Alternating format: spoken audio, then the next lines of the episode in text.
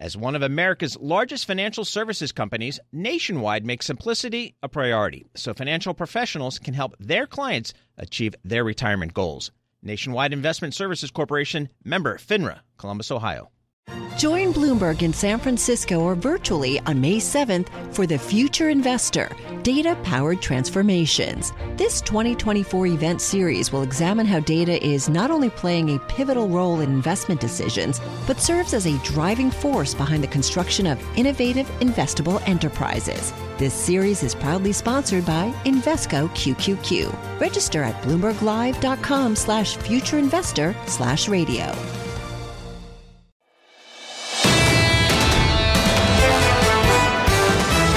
This is the Bloomberg Surveillance Podcast.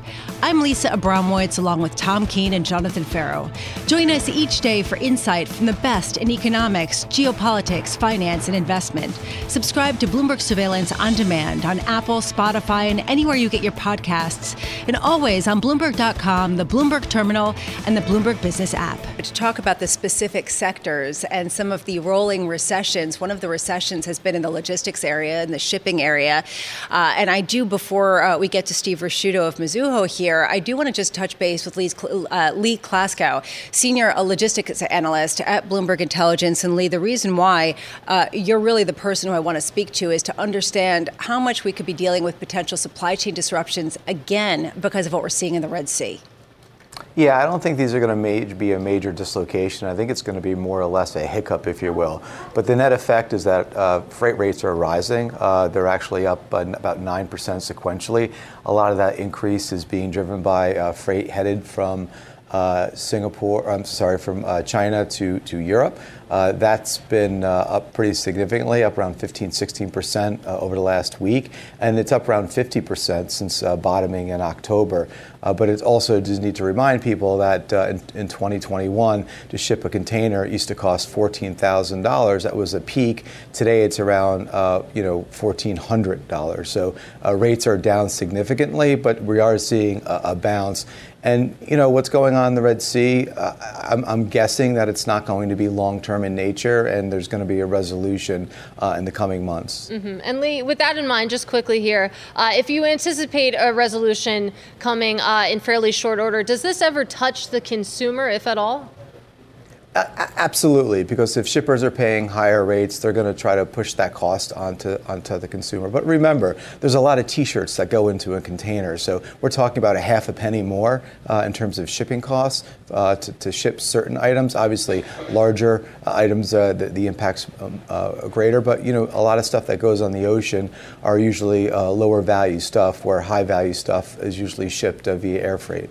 Lee Klaskow of Bloomberg Intelligence, thank you so much for being with us. Uh, short a visit, I do want to get to the economic data uh, that we just got, since it is fascinating to me. Steve Ricchiuto here with us, chief economist at Mizuho Securities. And I want to start there. Initial jobless claims came in below expectations. It's actually a positive downside surprise. And yet you're seeing a real rally in the two year, which makes me think that the Philadelphia outlook uh, for manufacturing is of concern. Is that right? Well, I think you have this this environment where you have people like you mentioned, uh, Harker, talking about you know the grassroots kind of sentiment that they're getting in terms of information from companies that tell them that there's a problem uh, in the underlying uh, economic fabric, but you're not seeing it in the broader macro perspective. I think this gets to what was uh, Katie was talking about in terms of rolling sector recessions, but I think it also gets to the fact that expectations are really an issue because when I sit down and I talk to CFOs and I talk to CEOs of different companies in different industries, I get the same message over and over again, which is, you know, the economy's not going to do well. We're going to go into a recession, but my business is doing really well. And, and I kind of like, you know, time out, guys. Everybody tells me exactly the same thing. So if you're all telling me your business is doing well, but you all think the world isn't going to do well, then maybe you've got a disconnect in terms of the underlying realities. And this is why you see the continuing claims numbers doing what they're doing. They're moving lower. So you also see this in terms of the employment numbers. Everyone says, oh, we're laying off workers. But then you go back and look at their actual job counts and you see that they've repositioned their workers into different parts of the business. So put this together. Help us understand what's actually going on. Is this basically people are feeling bad because they feel like they should feel bad, and that actually things are very good, and that the uh, risk is actually to an acceleration in the economy that people aren't expecting. Well, I think the risk is the recession that the market is expecting doesn't happen. You look at things like the blue chip average, right? The blue chip average has first half growth at 0.5%.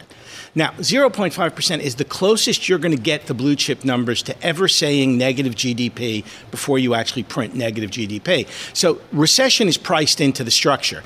If you don't get recession, you're going to have to have a readjustment. This is exactly what happened after the regional bank situation. Remember, everyone forecasted a recession. It didn't happen. Then we had that major summer sell off. I'm not saying we're going to get as much of a summer sell off as we got this time through, but there certainly needs to be a correction in some of these markets to reflect the fact that this economy is not rolling over and playing dead, that expectations are different than the reality, and eventually expectations have to adjust to reality because reality is what it is. It's the reality. Well, just to meditate a little bit on the evolution of the recession calls. Remember, 2023, it was definitely going to happen. And then everyone started pushing out the recession calls and then basically abandoning them altogether. There's actually a story on the terminal right now. Citigroup, Deutsche Bank, Wells Fargo, some of the last remaining on the street who are still calling for a recession. But just to that idea that maybe rolling recessions are what we're seeing at the sector level. Is that the way we should be thinking about this economy, or are we smooth sailing from here? I think the economy is fundamentally healthy. Um, I think we've discovered that you know the Fed is uncomfortable with a five percent ten-year note. Um, I think the Fed is somewhat equally uncomfortable with a ten-year note moving below four percent the way it is. But you have to keep in mind the fair value trading range on the ten-year note. If you assume a two percent target um, is basically three and three quarters to four and a quarter. We're in the bottom half of that range, and no one's going to be selling this market going into the end of the year. There is zero sellers out there, and the bulls are still in favor. So what you're seeing happening on a day like today, with the claims numbers coming lower, continuing claims coming lower, the GDP number probably went down. I don't have the details, but I'm assuming because of inventory. Yep. Okay, so those are things that tell you better growth going forward, and then we latch on to the one thing here that we can say, oh, gee, it's time to be bullish again. We'll push, and I think by the end of the day, we'll realize it wasn't worth pushing. So, should we be just applauding the Fed right now? Because you think about what we've seen so far. We've seen inflation come down from once in a generation highs. The unemployment rate is still under 4%.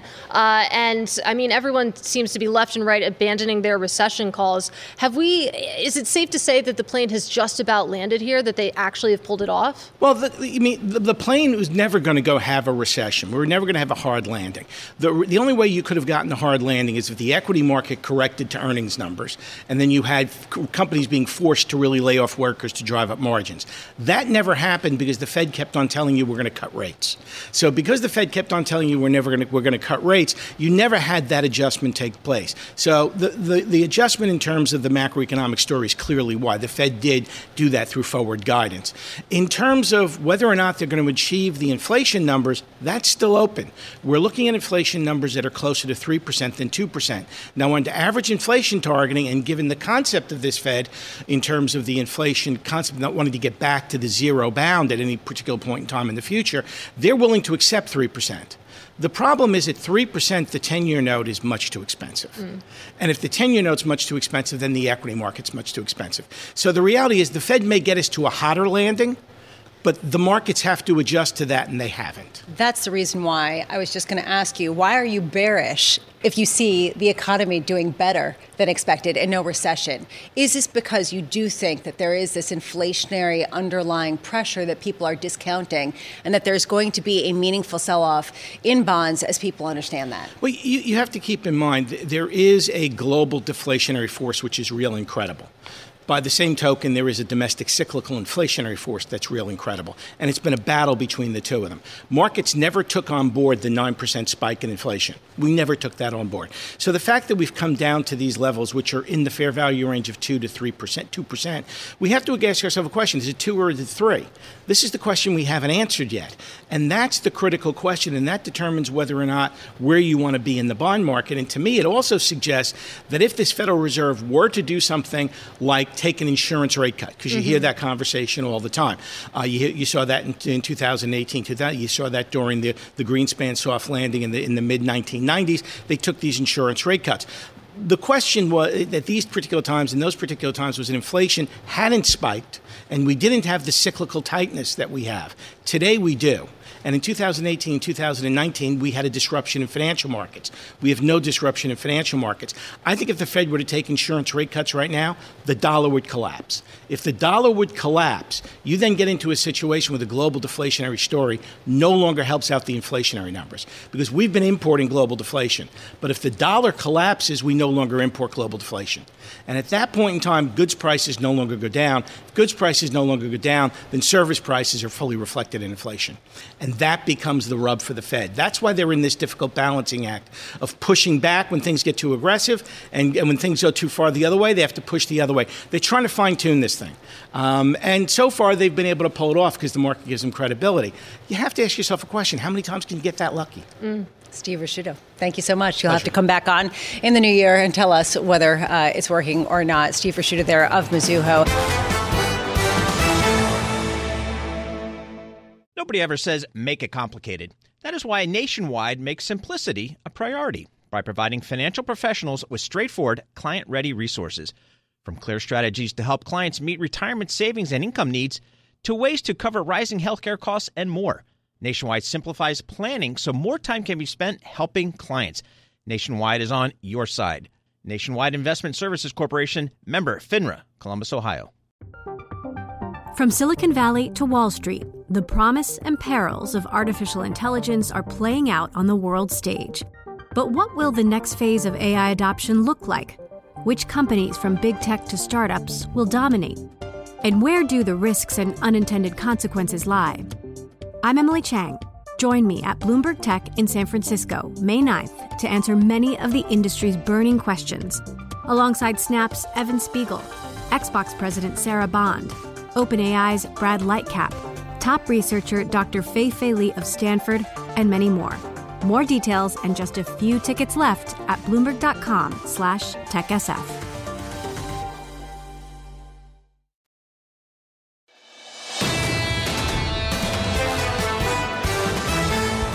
Stuart Kaiser, head of U.S. equity trading strategy at Citigroup, joining us now. Stuart, I want to start there. Do you sort of worry that you're not getting bullish enough because the rest of the street's coming to you? Um, I, it's a good question. I mean, I'm definitely feeling more bullish post-Fed. I think that we were going into the Fed. I mean, as you know, we've been kind of bullish, you know, the last few months, expected a rally into year-end.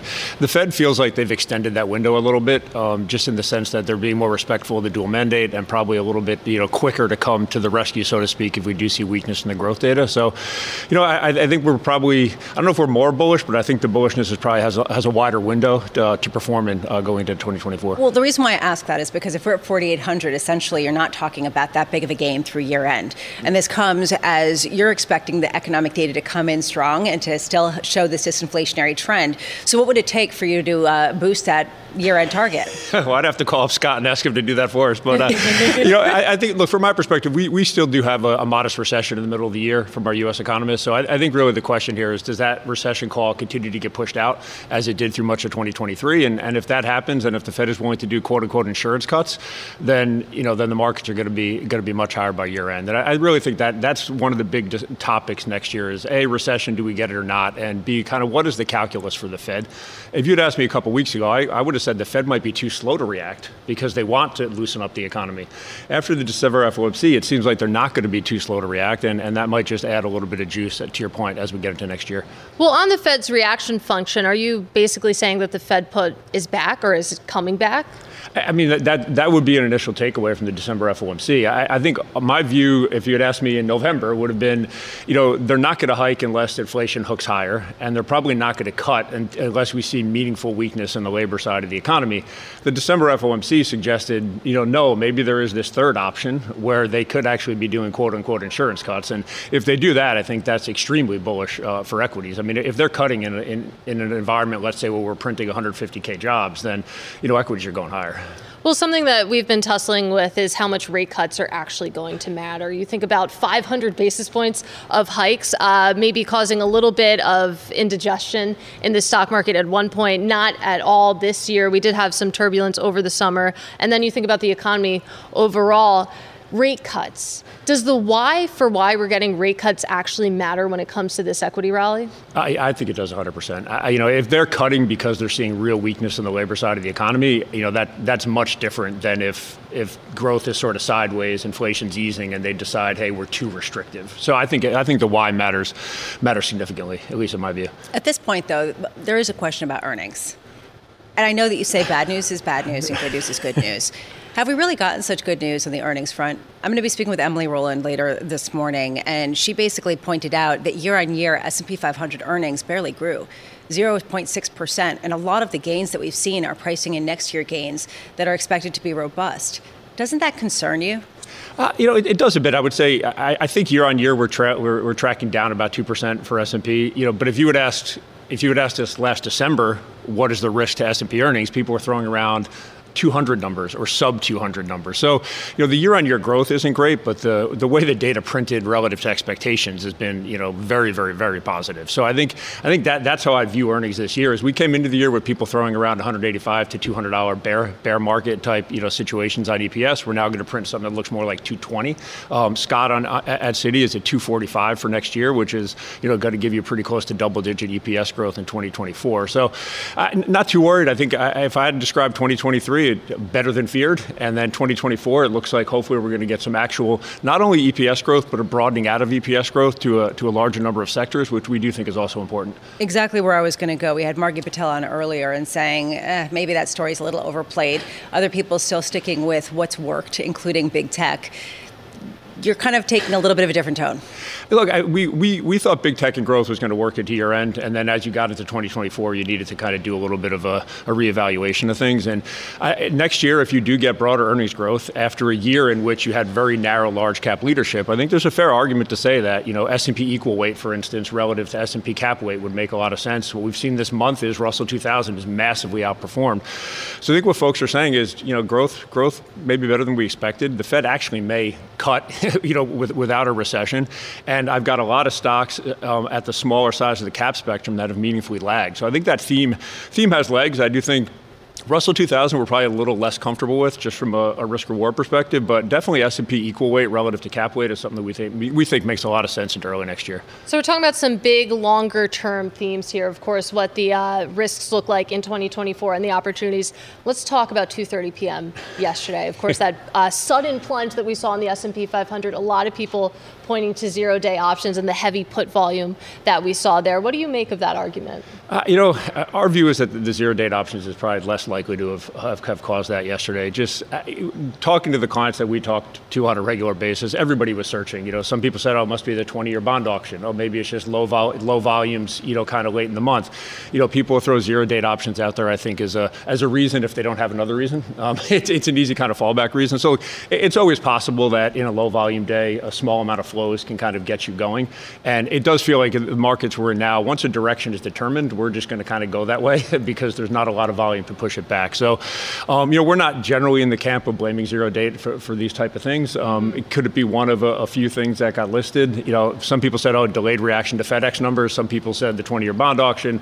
You know, other people said zero date options. It's uh, this is just one of those I think late in the year, low volume. You know, kind of we've rallied a lot take some risk off the table. I like the theory that it was a delayed reaction to FedEx because that would be quite a delayed uh, well, reaction. You know, if you don't have an answer, I mean, people were. I think people were groping yesterday, yeah. and and you just kind of you're looking for anything. What has been bad news theoretically that we've received in the last couple of days that that could have done it? I think the most notable thing, which you mentioned earlier, is equities moved, but other assets didn't, and I, I think that's why people were a little bit confused by it. Um, it. it. clearly didn't come from the bond side of the ledger. Uh, some folks said there were just some you know equity sell programs going through the system and and that might just be risk reduction into year end. Uh, last year, we kind of had this a little bit too, though. We kind of rallied the first two or three weeks of December, and then the last two weeks of December last year were a little wonky. So maybe we're having that again. So, are you following Scott's advice, just buying the dip? Were you out there yesterday, just scooping stuff up, getting really excited? I was. I was trying to figure out what was happening. Um, I, I, think the, the, buy the dip stuff makes sense. I, I, think if you if you you know believe all the narrative we've had here, right? Um, so. Well, but this is my issue. If you always buy the dips, there will not be dips. So is that what we're expecting? All the volatility that people are talking about next year, there's a high risk of it not happening because everyone's going to buy into any kind of volatility that we see.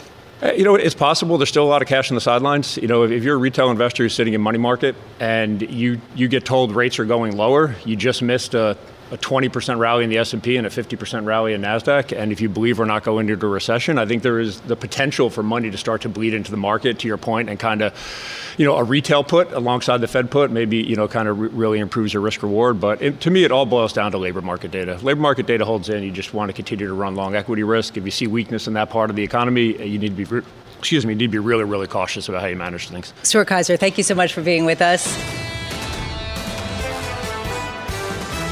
Joining us now, I'm so pleased to say, is Susan Thornton, Senior uh, Fellow at uh, the Paul Tsai China Center at Yale. Susan, I just want to get your sense of how much of a, a sort of increased a threat the NBC report on what Xi Jinping told President Biden really was. Yeah, thanks very much. I think this is really a tempest in a teapot. The things that Xi Jinping said on Taiwan in the meeting with Biden are absolutely not new. The Chinese have repeated at almost every occasion that uh, you know Taiwan will be reunified at some point. So I don't think anything that the Chinese would have said on this issue would be considered new by people who watch this issue. Maybe by people who don't watch this issue, they would have been surprised. Uh, but I do think the Chinese are kind of reflecting some concern that U.S. policy is shifting toward a support for kind of a kind of permanent separation with Taiwan, and that would be um, maybe something that would be causing them a little bit of alarm and may have added some umph to this kind of statement about Taiwan will be reunified. They added a lot of umph this morning when you talk about the potential uh, prohibition of exports of certain rare earth metals that are really crucial in a lot of electric vehicles. And this comes as there are reports that the administration in the United States is thinking about possibly increasing the tariffs on imports of certain goods having to do with electric vehicles from China. Is this a really material increase in the tit for tat, the trade war that we saw really heat up a couple years ago with China and the U.S.? Well, you know, the Chinese have already announced um, in a couple of other occasions some uh, selected restrictions on exports of rare earths, you know, trying to show that they have cards that they can play too in this tit for tat trade war. I think what we're seeing from the Biden administration is a desire to kind of adjust some of the tariffs. Uh, that the Trump administration had imposed on China, and which the Biden administration left on. So uh, you know, EVs are a particular concern because of the desire to try to ramp up manufacturing here in the U.S. Um, of course, they're also a big concern in Europe. And so I think that's what we're looking at. Certainly, this is a hugely successful sector for China, so they don't want to see this tariff imposition happen. I think probably they're resigned to it at this point, and this is probably, you know, just a, a lot more signaling than something that's unexpected. So resigned to tariffs, but what about when it comes to sanctions? I mean, to go back to what Senator Lindsey Graham said, saying that uh, he is intent on drafting pre-invasion sanctions from hell to impose on China if they take action to seize Taiwan. How would those sanctions be received, and would that actually deter China in any fashion? Yeah, I think it's really important that we sort of try to separate the Taiwan issues from the trade war issues because they are very different and people have you know a tendency to try to uh, lump all these things together especially up on capitol hill. Um, you know the the issues around trying to draft you know pre-invasion sanctions um, have been talked about up on capitol hill for a while. Uh, you know it didn't work with russia um, and those sanctions were probably uh, much more dramatic than anything that could be imposed on China in terms of trying to get the rest of the countries in the world to go along with it. Of course, sanctions regime only works to the extent that you can get other countries to also join in. So I think um, this is an effort by you know people to try to show the Chinese that we really don't want them to do this. But again, um, you know, the summit was very successful, the summit in San Francisco between President Biden and President Xi in trying to tamp down this issue. And it seems now like there's a desire in some uh, quarters to try to ramp it up again. And I think that's unfortunate. I mean, we really do need to see some stability on this issue going into what's going to be a pretty tumultuous year in U.S. China relations, I think. Well, Susan, to that point, of course, uh, the APEC summit it was perceived as going well, and I think that's why uh, part of the reason why there was surprise to see this report from NBC yesterday when it comes to uh, China's intentions with Taiwan. But I mean, you made the great point that this isn't necessarily new rhetoric uh, from China when it comes to Taiwan. Absolutely, I think um, the summit actually on Taiwan. My understanding is the two leaders didn't really spend a lot of time on that issue and that there was a tacit agreement to try to work to manage this difficult issue. You know, we have the Taiwan election coming up on January 13th. That's going to pose, you know, tensions and some difficulties in the relationship. There'll be an inauguration in May, and there's always a lot of uh, back and forth between the U.S. and China on how these issues will be handled. And I think what we were trying to uh, get from the summit was that these issues will be handled, you know, carefully and that was the message that was trying to be conveyed. And, and now we've sort of got back to this um, increased sort of hype around a possible military action, which, which I agree with Michael Hirson, I don't think is imminent. Given the fact that we are dealing with a very political year heading into the election at the end of the year, how can there be any kind of diplomatic uh, discussions between China and the U.S. with any conviction if there is not clear who is going to be in the White House come 2025? Well, this is an issue for diplomats working on relationships with pretty much every country in the world right now. I mean, all countries are kind of looking at our political situation and wondering what's going to happen and and wondering what kind of commitments they can make with us in the coming year. So it is difficult and and you know probably especially difficult with China. The only thing I would say about uh, the U.S.-China relationship is that it's it's less likely probably to turn on a dime with the uh, you know accession of a Republican president, be it Trump or anybody else, because I think there is this kind of bipartisan uh, approach to China, which is quite, um, you know, hawkish at the moment and probably won't change no matter who comes into the White House. And I think the Chinese do know that, so they are, so they are looking at, you know, the coming year and then the years after at sort of how to manage what's going to be a pretty difficult time, I think. Well, Susan, you bring up a question that I think about all the time when it comes to U.S. China relations. A lot of these issues go back years and years. They outlast any one administration. And like you mentioned, being hawkish on China is very bipartisan at the moment. And with that in mind, how much does it truly matter? How consequential is it who is actually in the Oval Office? Um, yeah, well, you mentioned that uh, being hawkish on China is bipartisan now. I mean, I think it actually goes a long way back, and almost every issue we have today with China has been around for decades, you know, especially on Taiwan.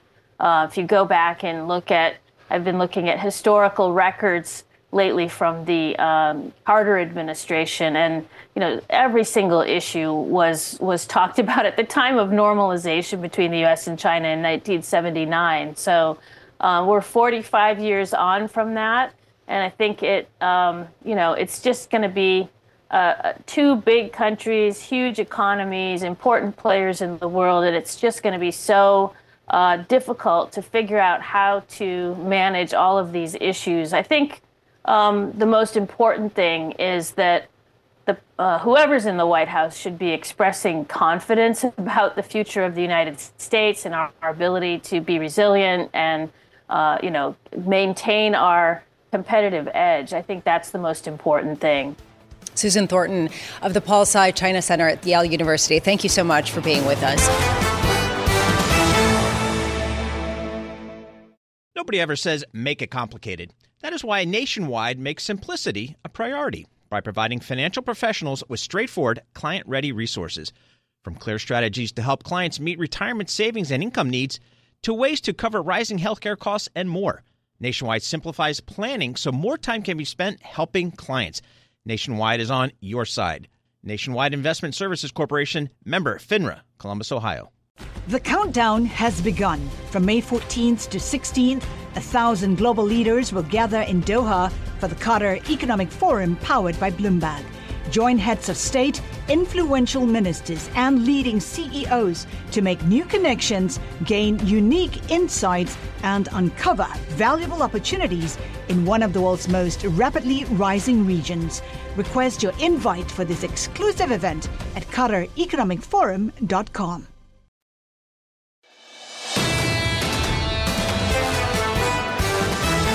The media industry is consolidating. We late yesterday learned that Warner Brothers and Paramount held talks about a possible merger, deal putting potentially uh, the studios together and putting HBO and CBS under one roof, according to people familiar with the matter. Robert Fishman, senior research analyst at MoffettNathanson, writing this morning, we hesitate to see the upside in any transaction for the Paramount company as a whole, especially at its current premium valuation, given the pressure on the linear TV business. It's a great place to start. And Robert, I'm so pleased to say, is joining us now to discuss. Robert, that is my key question. What is the advantage to tying up CNN and CBS? Good morning. Thank you for having me. Um, I think the answer to the question right now is the desperate times in media landscape, and the companies are facing significant challenges from a linear TV perspective, given the increasing rates of cord cutting.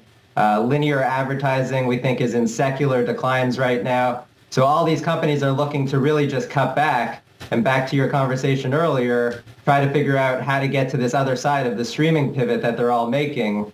But it's a really challenging time right now. So do you think that this is a viable deal or do you think that this is just basically the CEOs throwing in the towel and saying, we'll talk to whoever we can to try to understand what could potentially work? I think every company is really trying to figure it out right now. And I do think that uh, combinations are, are likely to happen. Do I think that anything is going to happen in the very near term? We, we have our skepticism just because of the regulatory landscape that, that was just referenced.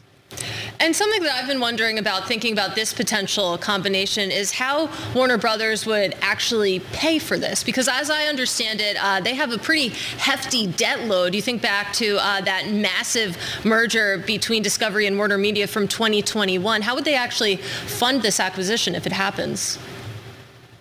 Yeah, we're still waiting to, to learn more details in terms of the actual terms and, and how it would be structured. I mean, clearly that they would likely look for uh, uh, some sort of stock component, if not a, a significant stake um, in in the combined company. So we, we still need to figure out the exact combination. But but to your point, um, all of these companies are in a challenged position right now because of the debt loads that they have. And that has limited the flexibility that these companies have as they're coming through uh, this streaming pivot that they're looking to make and trying to get to the other side with the pressures of the linear ecosystem going against them. And if I were in the C-suite at Netflix or say at Apple's streaming arm, should I be worried right now? Not particularly just about this potential tie-up, but potential consolidation to come? Well, from the digital company's perspective, um, in terms of streaming specifically, I mean, clearly, I would flip the question around and I'd say the media companies should continue to be worried to see how much bigger and stronger the digital companies are getting in streaming, um, especially with public reports that Amazon continues to be looking to, to go more in sports. And I think the, the whole sports angle here is a really interesting angle because um, what Warner Brothers Discovery does not have today is a broadcast network. And what we know that they're looking to do, a, big deal coming up in 2024, is going to be the NBA renewal. So sports, I think, is, is a critical piece to all of this potential consolidation question and how that plays out and who owns what assets will be uh, have a significant impact on on the future of the sports landscape as well. That's exactly where I was going to go, especially with CBS. I wonder how much that's part of this, this idea of trying to get in, especially before Amazon, as they bid on this. If Amazon or one of the other streaming networks were to get a hold of some of the uh, rights to the sports teams or football in particular, would that be the death knell for the cable channels?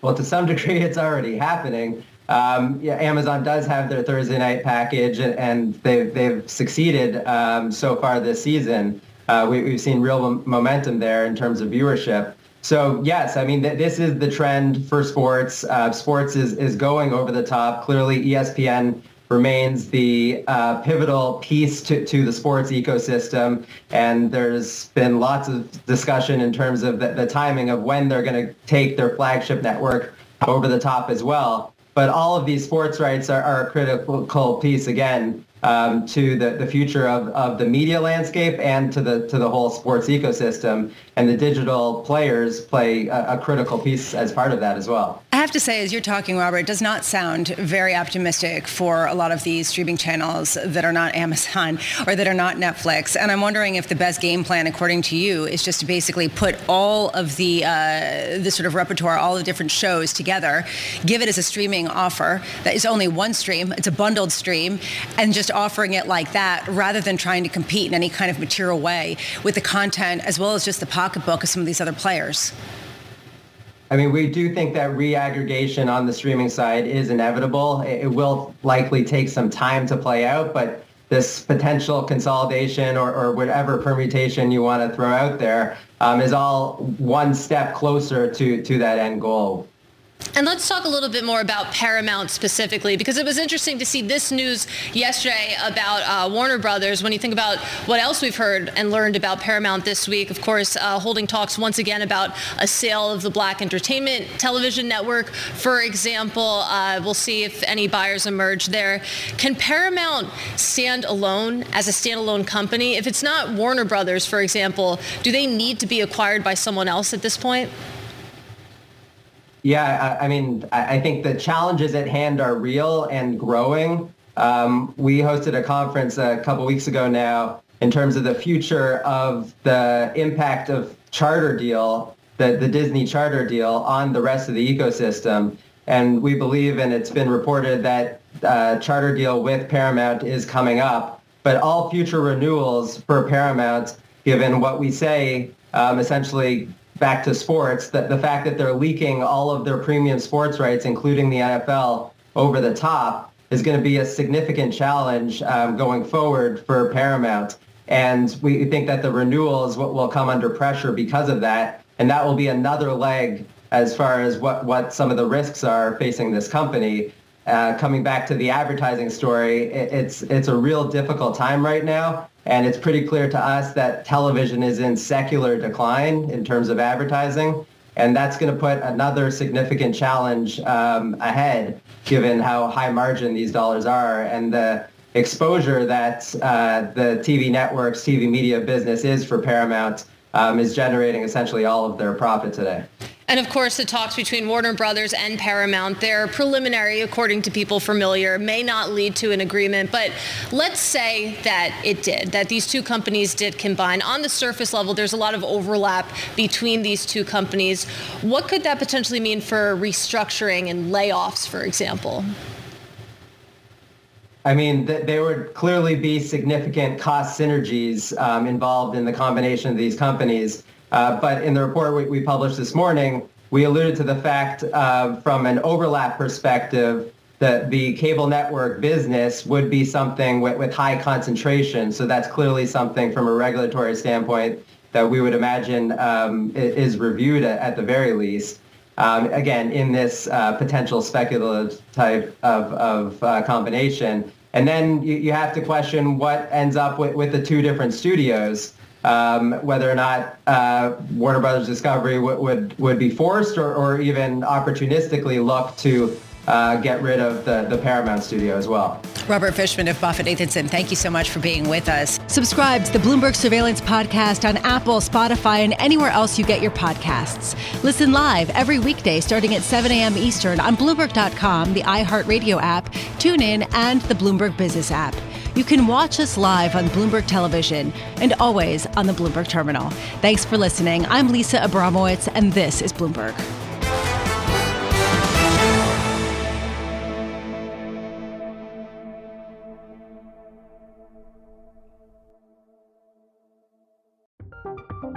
From Silicon Valley to Wall Street, the promise and perils of artificial intelligence are playing out on the world stage. But what will the next phase of AI adoption look like?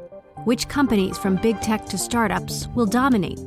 And where do the risks and unintended consequences lie? I'm Emily Chang. Join me at Bloomberg Tech in San Francisco, May 9th, to answer many of the industry's burning questions, alongside Snap's Evan Spiegel, Xbox President Sarah Bond, OpenAI's Brad Lightcap, top researcher Dr. Fei Fei Li of Stanford, and many more. More details and just a few tickets left at bloomberg.com/techsf.